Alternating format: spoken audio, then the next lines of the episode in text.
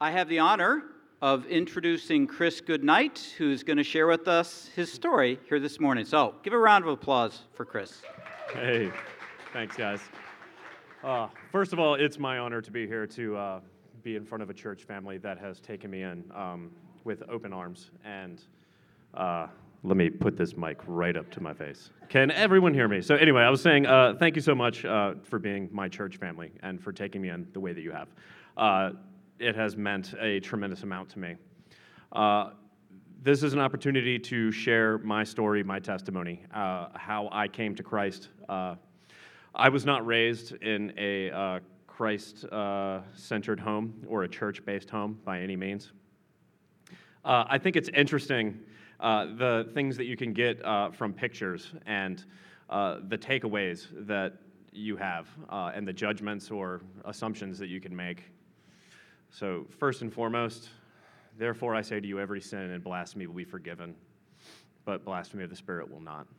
And um, I am certainly not, uh, not without my faults and without my sins. So, uh, if we take a look at some pictures, if we go to the next uh, slide, and you were to make uh, some judgments or suppositions, uh, so there's this guy. Uh, when I was 20 years old, I killed my first man. I uh, emptied a magazine into his chest as he was getting out of his bed. Uh, from that point on, uh, I continued to operate for quite some time, and that was my life. Uh, and that is what I sort of became. Uh, when I came home after my uh, second deployment, I was alone. I had no one. I sought solace in a bottle, and there is no There is no more readily available uh, uh, hand to hold than alcohol. But that's when that started. So if you take a look at this guy, look at him. He's making money. He has, uh, it looks like, his life together, doesn't he? You would never know that this guy uh, was drinking a 12 pack on the way to work every day and then drinking uh, about, uh, I don't know, at least a bottle of vodka at work and then another six pack of beer on the way home. Weird, huh? You wouldn't guess that. Next picture. Look, he has a wife. He's uh, on vacation. He's in love. Everything uh, seems to be going uh, fine for him. Uh, that wife in that picture had never seen him sober a day in her life. Uh, never. Oh, look, he has two beautiful kids. He has everything put together. And looking at these pictures, that's what you would think. You would never know that behind the scenes, there was severe post traumatic stress disorder, there was alcoholism, there was self hatred, there was a man who wasn't actually a complete man. He was just pretending, he was playing a part. He wasn't everything that he could be. But he kept on, and with this beautiful family, hey, that's the same guy. That is an alcoholic who just finished uh, beating his wife uh, ruthlessly and then fled into the woods and slept by a creek bed. Same guy. That's me. I slept by a creek after I beat the love of my life so that the police wouldn't find me. And she didn't press charges because she loved me. That is the same man that you saw in the other pictures. So pictures don't tell the full story, not by a long shot. So, in one uh, afternoon, after one very, very bad decision, uh, my wife took my kids, took the dog, took the car, packed up what little she could, and left. That same afternoon, I got a phone call from my job. That uh, six figure income that everyone is so uh, impressed with, yeah, they fired me. I lost everything in a single afternoon no job, no car, no wife, no kids, no nothing. Just a drunken, broken, sad, absolutely devastatedly mentally ill man. who was found uh, in his living room by his mother because no one had heard from him uh, after a month of losing everything, uh, in uh, a pile of uh, blood filled vomit from continuing to drink. Everything was gone. So it's crazy if you look around or look at pictures on social media or anything else. What you think is going on in someone's life uh, isn't necessarily the case. Uh, after I began seeking uh, help uh, when I was found in that state, uh, I went to the VA and I started uh, to work on myself. And one Sunday, I woke up, and for some reason, I still to this day can't tell you why. I had no car. I had no means of going anywhere, really, unless I was going to walk. But I had never been to church before uh, by my own volition, ever. Ever. I was always dragged by either parents or significant other. But that Sunday morning, I woke up and I Googled churches and I found H2O. I walked two miles that Sunday morning and I came in here and I found this family, this amazing church. I probably cried the entire sermon there was a puddle of tears by my feet by the time I finally made my way out. I have heard about people finding Christ before. The people talk about it. I genuinely felt the hand of God and the heart of Christ touch me that day. Uh, so, from that moment on, I turned my life around. I got a new job. I have a car now. uh, I'm talking with uh, my ex wife, and we're rebuilding that relationship so that I can be closer to our kids. Uh, I actually have an amazing uh, girlfriend who is helping me go through um, this whole process. But I just wanted to help illustrate in a very real sense. Even though you think you're as broken as you can possibly be, that you can't get any lower, that you've hit rock bottom and nobody cares about you, that everyone has abandoned you, God's right there. He's waiting. His hand is literally out there saying, Just reach for me. That's all you need to do. God's will, God's love, God's grace, His forgiveness, God. The fact that He could forgive me at all for the things that I've done. To, for me to be standing here right now to talk to all of you is amazing. It's real. His love is real. It's not a platitude, it's not something that you just toss around on Sunday and then carry on with the rest of your life. God's waiting. No matter what, we all screw up. I've stumbled in my journey through sobriety and everything, but I still ask for forgiveness, and God is still there. And I'm still sober, and I'm still fighting to walk in His light and by His will.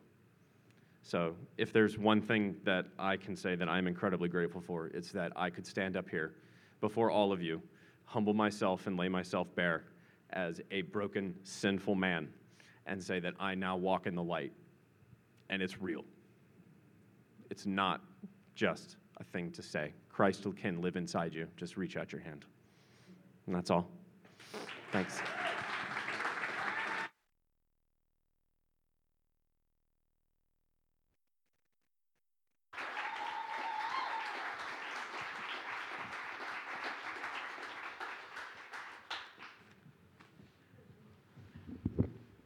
Wasn't that awesome? Wow. So encouraging. So, uh, Allison and I, uh, actually at the bidding of my wife, I don't know if she knows this, Thanks, Jana. Jana uh, recommended, we've been talking about there being some needs in our church, and to take a break from the Galatian series and just talk about uh, this topic how to get refreshed when really you're just tanked. Because I don't know how all of you feel, Maybe some of you actually are in a very good place. But a lot of us feel tanked. And this issue of how do I get revived is really huge for us. Many of us live lives that are way too busy and way too hectic to connect with God spiritually and connect with our own hearts emotionally. And I may be the biggest culprit here. We'll see. So, we were talking earlier this week, and I asked Allison, hey, would you join me here on the stage? And I know, just so you know, I know that you're way more enthusiastic about hearing Allison. so, here's Allison. Oh, well, honestly, it was a battle for me to even be here this week. We had sickness um, throughout our whole family. You can probably still hear some of my congestion going on. Um, but you can imagine, I mean, I wasn't feeling great. And then also, I feel like, why me? why me to share this kind of message? Because I feel like I struggle with this every day. And, you know, and it's like, and yet at the same time, then I'm like, well, if you look at the Bible, they didn't pick the all stars. Jesus didn't pick all the all stars to play those roles. Those were real people with real struggles, and yet they were willing to surrender, and God did amazing things through them. So I'm bringing my five, lo- five loaves and two fish, and hopefully God will bless you guys today. So, the two quotes, we're going to get right in. The two quotes that I want to share with you this morning to start engaging your minds and your hearts and your souls are, and the first one is from John Ortberg. The number one issue you will run into is time. People are just too busy to live emotionally healthy and spiritually rich lives. And the second is by Corrie ten Boom. And it is If the devil cannot make us bad, he will make us busy. So, we have some great things going on in H2O. Uh, Chris is just one example. We have some great things going on. God is moving in our church. But there are also obstacles that we face. And this obstacle may be the most important one. This talk today is mission critical for us. We have some opportunities coming our way that are going to be great, but we must uh, embrace what we're going to talk about here today. So let's remember what our mission is. Because Jesus died and rose again from the dead, the mission of H2O is to make fully devoted followers of Jesus in the midst of our post Christian culture. We're not about just being Sunday attenders. We're about living this thing out. We're about loving people like Chris that perhaps have been brought up unchurched. And this takes time. And this takes sacrifice. And this takes investment. And it takes hearts that are alive and excited and impassioned. So we call on all of you here today we hope that this talk is encouraging, that it imparts c- courage. Because many of us need to take some, make some brave choices about how we're going to live. But I also want this to be like a word of exhortation, a, a, a warning of what can happen if, if we don't learn, uh, if we don't learn this. So uh, this is funny, but this is a call to repentance. This is a call to repentance for the leadership team of H2O that we would set the pace and model lives that are vibrant and emotionally alive and spiritually connected. This is a call to repentance for life group leaders and small group leaders that we would model this for all of our people.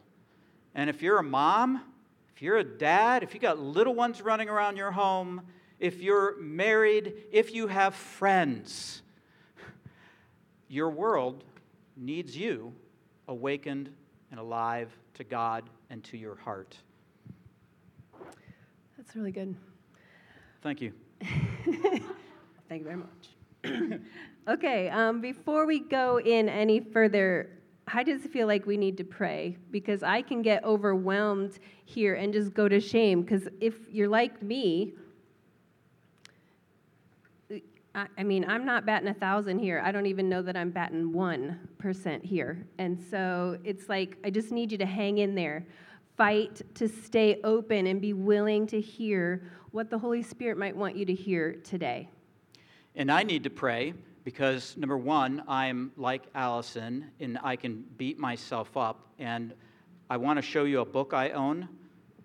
It's called Do More, Better. Why do I have this book? I'm like the most productive person I know. What kind of dysfunction is it that I would purchase this book? Oh my goodness, because the tendency to live harried lives runs very, very deep. And so I find myself, and you may find yourself this, with this kind of thinking. Sometimes I have victim thinking. Like the busyness of life is this tsunami force that I cannot control. I am just helpless, and it's not true. God has endowed us with the opportunity to make decisions, and we hope that you make some today to live a different life. So, if you can lead us in prayer, that would be wonderful. Yep. And before I do, I want to ask you a couple questions to ponder while I'm praying. Will you ask yourself to be willing to be willing today to hear from the Spirit? Will you choose to be teachable today? Will you choose to be expectant that God really does have something that He wants to impress on your heart today? And will you choose to make changes, even radical shifts, in order to follow Jesus' practices? Let's pray.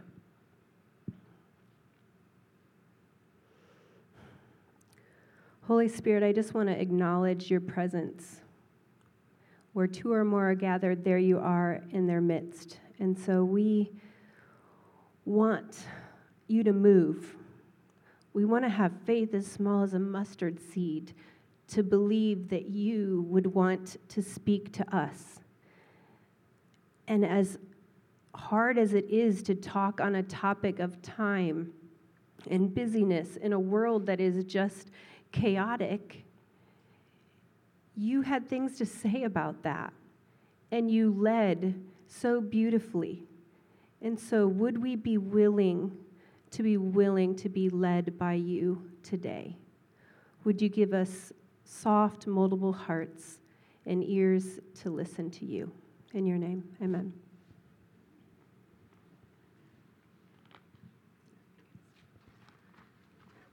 Okay an illustration for us today at H2O. I want you to imagine that this is a hospital. I wanted to have like cool designs and stuff up, but you're just to have to use your imagination. um, we have people like Chris, who, again, thank you so much for being so open and vulnerable with your story. That was super powerful. But he was looking for help for him, H2O was an ICU unit, intensive care unit. For you, you may need an intensive care unit this morning. Others, you just may need a rehab unit. You're doing okay, but just some tweaks here and there, and you might that's might be all that you're needing. And some of you are the nurses and the doctors that are providing the help that people need. And yet, others of you could be the overworked nurses and doctors and staff that are just needing a break because they've worked way too many hours. So take some moments and triage yourself. What do you need today? What we desire to create a safe space at H2O where you can come and get refreshed where you can be built up and ready to be sent out and encouraged and empowered and with helpful tools to battle throughout the week because it is a battleground. I know for me, when I came to know Jesus at age 17, uh, Jesus changed my life so powerfully, and I began to reach out and help other people. And then there were more people to help, and then more people to help, and then more people to help.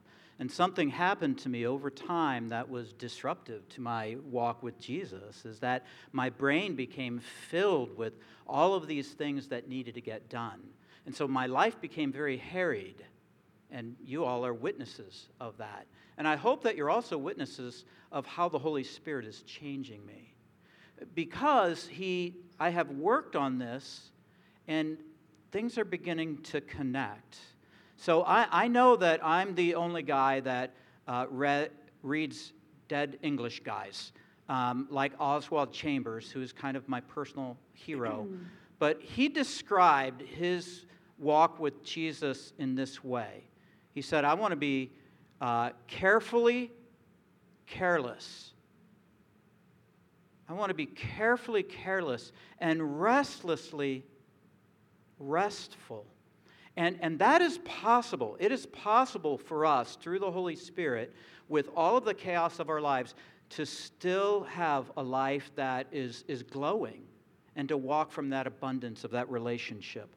So here's what we want to do. We're going to, uh, we are now in a doctor's office. We are going to give you 10 diagnostics very briefly, how to know if something is, is wrong.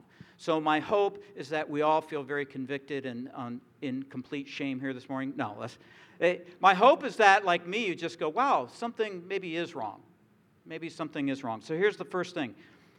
If when the day is done and you're no longer working, you're still working, like you need to go check your email again, maybe something's wrong. Something may be wrong if you can't stop from checking your social media or email during relationship time, like when you're with a friend or on a date or with your child. How are you doing so far? uh, I'm over 2, just so you know, okay?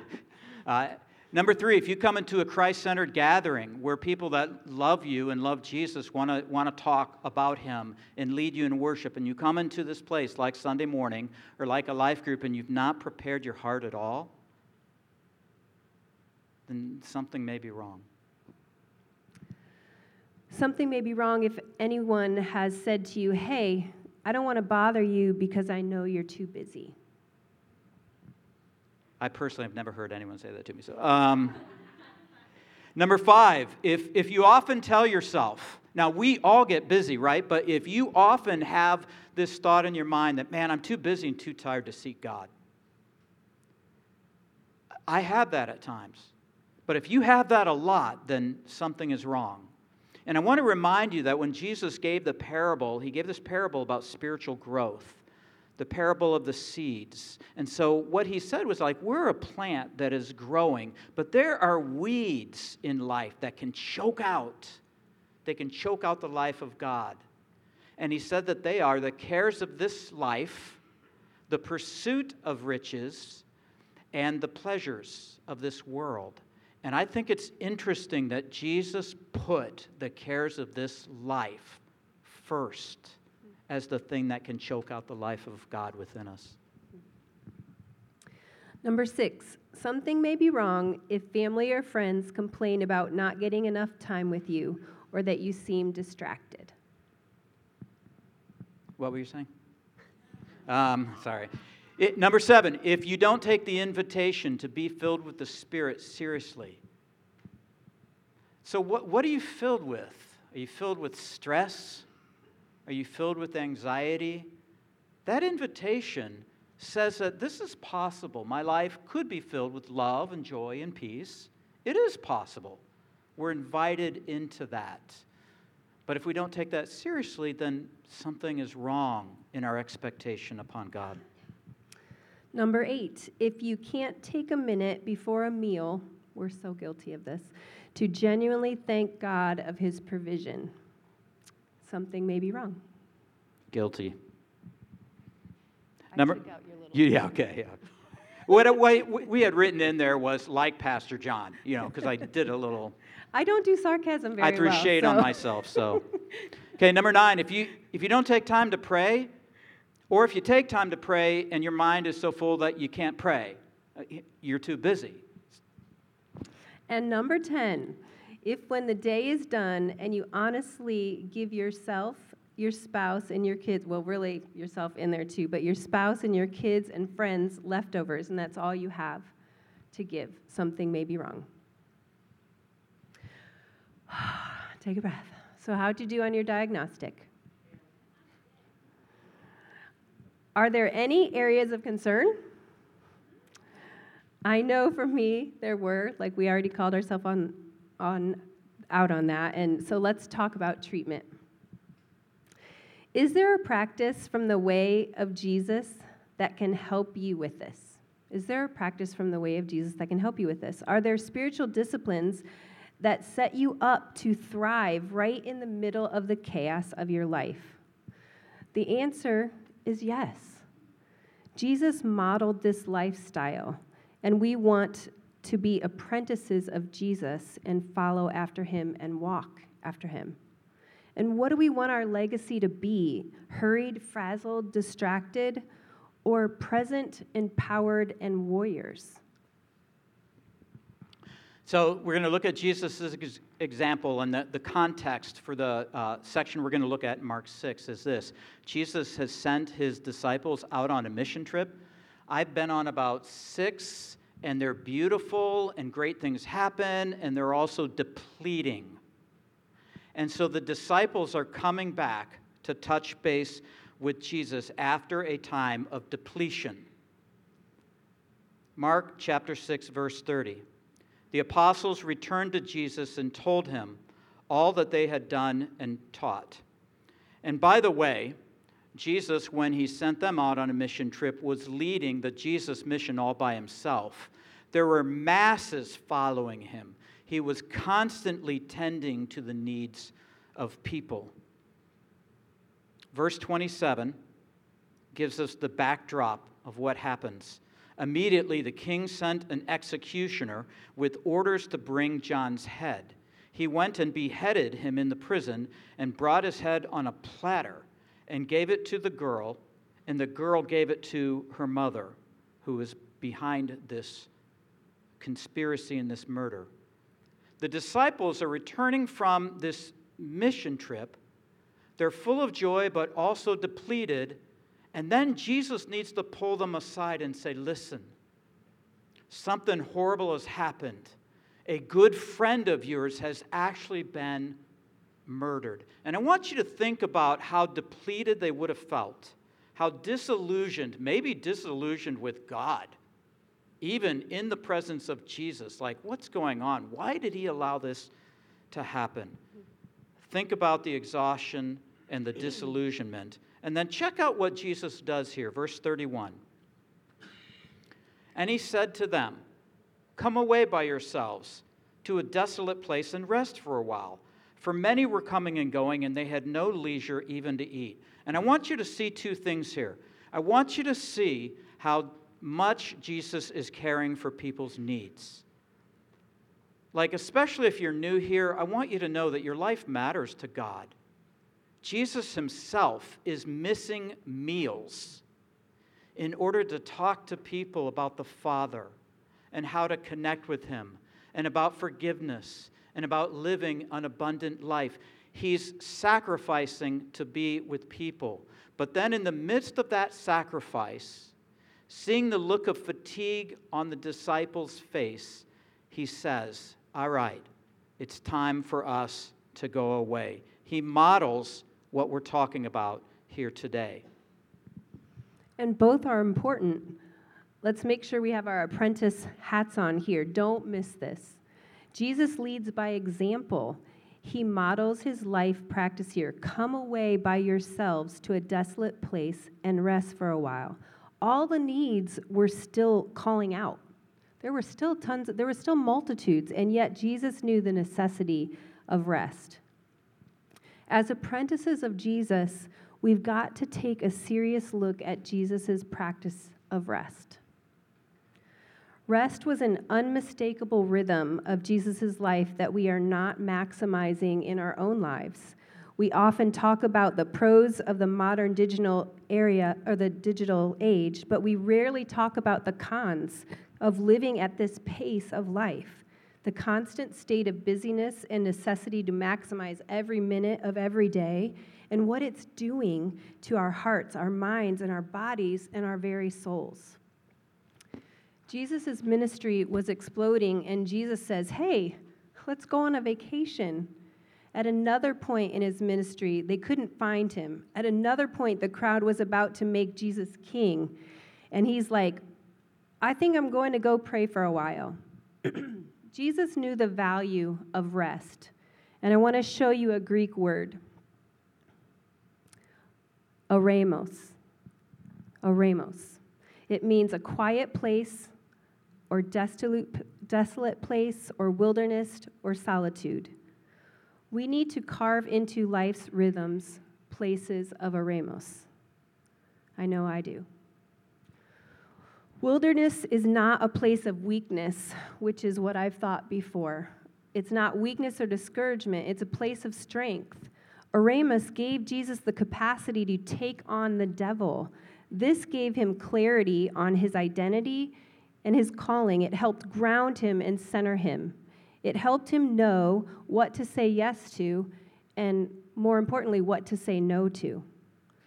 A common habit, if we look at Jesus' life and ministry, is that the busier and the more hurried and more famous he got, the more he withdrew.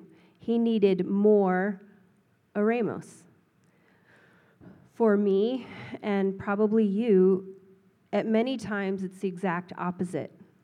When we are over busy and people are vying for our time, the quiet place, the eremos, is the first thing to go rather than the first thing to go to. So, we want to offer you here this morning seven rhythms for your consideration, seven ways to have an eremos moment. First one is this to commit yourself to the five minute challenge.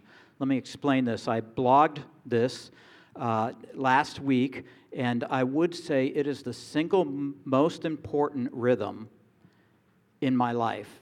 And, and that is saying a lot. So when I wake up in the morning, I am functionally atheistic. What I mean by that is that prior to coffee, that's my first thing, uh, prior to having my heart revived, I'm not sensing God moving in my life. I'm not happy with where I am at. And I get my cup of coffee and I walk outdoors and I begin to say, God, thank you for the cross. Thank you for the Holy Spirit. Thank you for the scriptures. Thank you for my church family. Thank you for my wife. Thank you for my kids. Thank you for how you're moving in my life. And I go on and on and on. And let me say this after one minute, nothing much changes. After two minutes, nothing much changes. Have you ever given thanks for five minutes? Something magical begins to happen. As I press into this and I remind myself of all that I have going for me, I realize I'm the most blessed man on the earth. That's the way I think. There's this song by a Christian artist from long ago, way before your time. Bob Bennett is his name. And the song is called Madness Dancing. And there's a lyric that says, In the middle of this madness, I am dancing. And he describes this discipline, this five minute challenge of just showing gratitude to God. Second is carve out moments to pause and breathe. They can be called sacred spaces. For me, it's more like three minutes. That's how spiritual I am. Um, but seriously, like three minutes of my day sounds like, oh, I could give that. And yet, sometimes, like, I don't know if I have three minutes. I got, I have 12 alarms before 9 a.m. to try to keep us all, this train going. It's pretty insane. You need this book. I do. Um, but when, when we've done this, we've tried it at Radiant, we've done it at um, Life Group, three minutes can actually feel like a lifetime to just stop and breathe and, and just be quiet before the Lord. And sometimes it's Him like speaking in a way where it's like, okay, you got this. And other times it's just like a focusing, and I need you. I can't make it another minute in your spirit without you. The third rhythm is observing the Sabbath. Um, you know, back there in the Ten Commandments, it's one of them to take one day and to not work and to remember that God is in control. And so for me, when I've walked, which I am now, in taking a Sabbath, it's just so transformative. It is the best day of the week for me, for sure. I'm reminded of the episode when Jesus was walking through a field and he and his disciples plucked uh, grain, grains of corn from the field, and the religious people came up running after him and said, You're breaking the Sabbath, you're harvesting, you're doing work. And Jesus said, uh, The Sabbath, man was not made for the Sabbath, the Sabbath was made for man. God created this rule knowing that we need to take time off to rest and recover. Four, make time to dig into Scripture or read Scripture. I know for a long time that was a real struggle for me. And it really was a point of like, I was paralyzed because I felt like I, I don't know that I can do this. And I've always wanted to read through the Old Testament and just a plug, get a friend who wants to do the same and ask for help and do it together. It, I'm now in John, um, starting from be- the beginning of Scripture, Old Testament, till to now in the New Testament, and it's like so empowering because I don't know that it's like my goal wasn't to understand it all. The goal was to kick Satan in the face and say, "No, you don't." get to own my time. You don't get to own my life. And so this is something I want to do. I'm afraid to do it. And so, Rebecca, would you help me? Would you be my accountability partner? And we did it. And so we're, we're going to finish um, probably in about 60 days. That's awesome. Uh, number five, do a, a, weekly heart check with a friend. Like, are you guys doing that where you have a, a, a friend that you look to on a consistent basis and just say, How is your heart? We have that built into our church leadership, actually. Every week at our staff meeting, we have a heart time where we just say, How are you really doing with your heart? And here's why this is so important people that have a servant's heart serve and they serve and they serve and they serve and they serve. And then one day, one of us puts our finger on their pulse and we find that they're gone. So it is important to have a friend in our life that will check in on, on us and just say, really, how is your heart doing? Create digital boundaries. It's so challenging. We um, would love to do a family reset with this. It's so hard because technology was supposed to help us, but instead it addicts us and it pulls us in and it just gives us more ways to maximize and squeeze every single second out of every single day. And that's not the way we were made. We need to look closely at what's helping and what isn't, and come against the worldly mentality and epidemic of distraction that says this, i.e., whatever yours is Netflix, binge, watching, eating, whatever distraction you choose, will refresh me. It may give your flesh a break, but the noise of the modern world makes us deaf to the voice of God. Which leads us to the last one, which I can't say without a little smile. Go to bed earlier. Um, I have kind of misled some of you. I've, I've shared that I go to bed at like nine or so, and I've poked fun at myself saying that I do this because, you know, I'm getting older because I'm now 29. And, um, and that's actually not the truth. I, I go to bed earlier because I, and I, I don't want to share this in a guilty way, okay? I go to bed earlier because I have a, an appointment in the morning. I, I love Jesus and I want to walk with him. And so I, I know that there's some fierce competition to his work in my life. It's fierce, man, because Netflix is so entertaining. And Jesus, honestly, is not that entertaining. He's life giving. And so for me, I have this choice like, well, I could watch Netflix for a few hours, or I could just go to bed and get up and have some time with God. It's a hard choice. But that is why I would encourage you to consider that last point. Verse 32. Verse 32. And they went away in the boat to a desolate place by themselves. Now many saw them going and recognized them, and they ran there on foot ahead of all the towns from the towns and got there ahead of them. And the disciples, here they are, they're doing a getaway. They're trying to get refreshed. And what happens? People. And the disciples are like, crap, not people again. We're trying to get away from you guys. We're trying to recover. And I love this because you, as you begin to forge your way forward to being healthy, it will be challenged. It will be opposed. It will be difficult. When he went ashore, he saw a great crowd, and he had compassion on them because they were like sheep without a shepherd, and he began to teach them many things. Look at Jesus here. We want you to see two things. First, Jesus somehow got revived in the middle of doing life, like he was just on his way out, and yet he's now like, okay, he has compassion on them. That's really interesting. The text doesn't say anything here about the Holy Spirit, but I want to remind us all that when Jesus began his ministry, the Holy Spirit came upon him. If the Son of God needed supernatural empowerment, don't we? I want to skip a verse in Philippians and go to a verse in uh, Ephesians. Ephesians tells us to redeem the time, for the days are evil.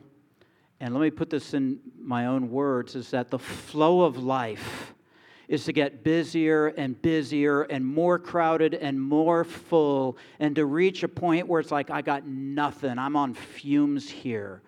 There's no life of God going on inside of me. And the way I read this verse, for most of my life, up to about two weeks ago, for the way I've read this verse is cram more and more into your iCal, into your schedule, redeem the time, make the most of your life. But that's only left me depleted.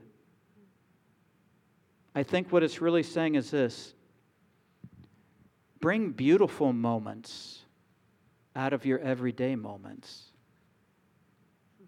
Take the time to hug your wife, your kids, to pause, to remember God, to soak in the goodness in the middle of the craziness. About a week ago, maybe two weeks ago, I was feeling depleted on a Sunday afternoon, which I can often feel. And my son and I were talking, and I could tell, man, he needs dad time. The voice inside my head was, I got nothing. I just, I got nothing for you. He went upstairs to take a shower, and I heard another voice. And that voice was more like, You're okay. You got this. Move into this. My son came back downstairs. I said, Listen, let's take tonight, you and me. Let's just hang out. Let's play catchphrase, except no words. We're doing charades catchphrase.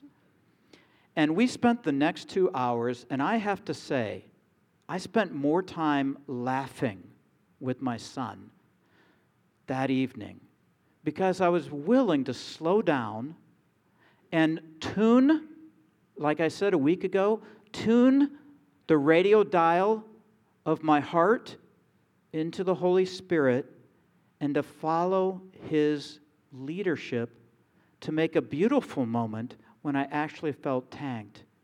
And it led to me feeling revived right in the midst of the craziness. We have some illustrations that we'd like to pass on um, to you.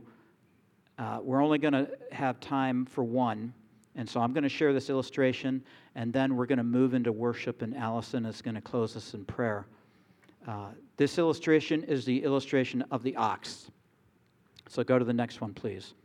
Uh, just curious, how many ox uh, owners do we have here today? Um, okay, so we do. No, we don't. Um, so Jesus was relating to his culture, and he gives this illustration of oxes, oxi, oxen. There we go. And so when two, when oxen are plowing a field. They have a yoke between them, and it's adjustable. And there is a big ox and a smaller ox. The big ox carries the burden. The smaller ox is called just to walk beside the bigger ox as they do life together. And I want you to look at Jesus' words here, which I find startling and provocative. Come to me, all who labor and are heavy laden, and I will give you rest. How many of us feel rested? This is the Savior of the world saying, We can do life differently. I will give you rest in the midst of it. Take my yoke upon you, learn from me. Learn what was just modeled this morning.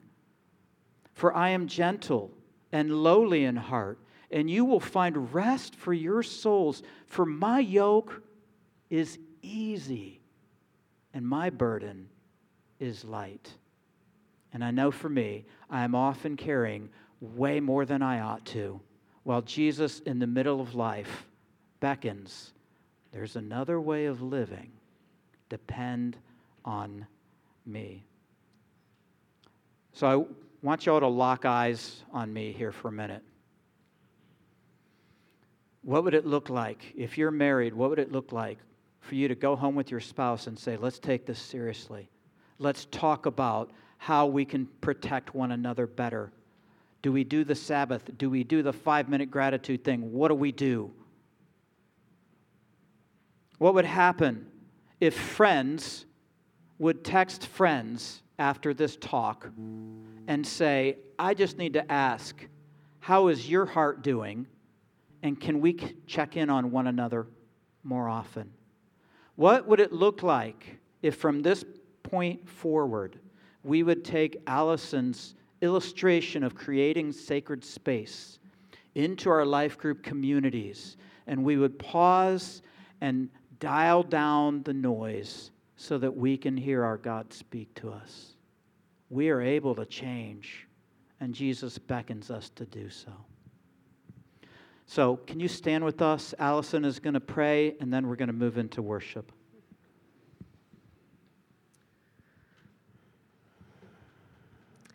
Heavenly Father, thank you that you didn't leave us here alone, that we have the same power that raised Christ from the dead living inside of us. That we are not victims of our lives. That we can do all things through your strength, through Christ who strengthens me. And that we don't have to just keep filling, just keep doing, because that's what the world is all doing but we want to be led by you. You led so well. And we want to be apprentices. We want to be willing to follow you. And I know even me this week, I just thought of you being my shepherd and me being the sheep. And it's like when it says, He will make you lie down in green pastures. I know so often I just need to be made to lie down because I just don't naturally stop. And so I just want freedom. I want redemption for myself and for my friends here. That we can change and we can move and we can create space for you, that we can be led by you into those quiet places, and that we can be willing to carve into our normal and just ask you what that might be. Thank you for everything that you've spoken to people's hearts today, and would you protect it and empower us to just embrace the battle um, that you've already won this week. In your name, amen.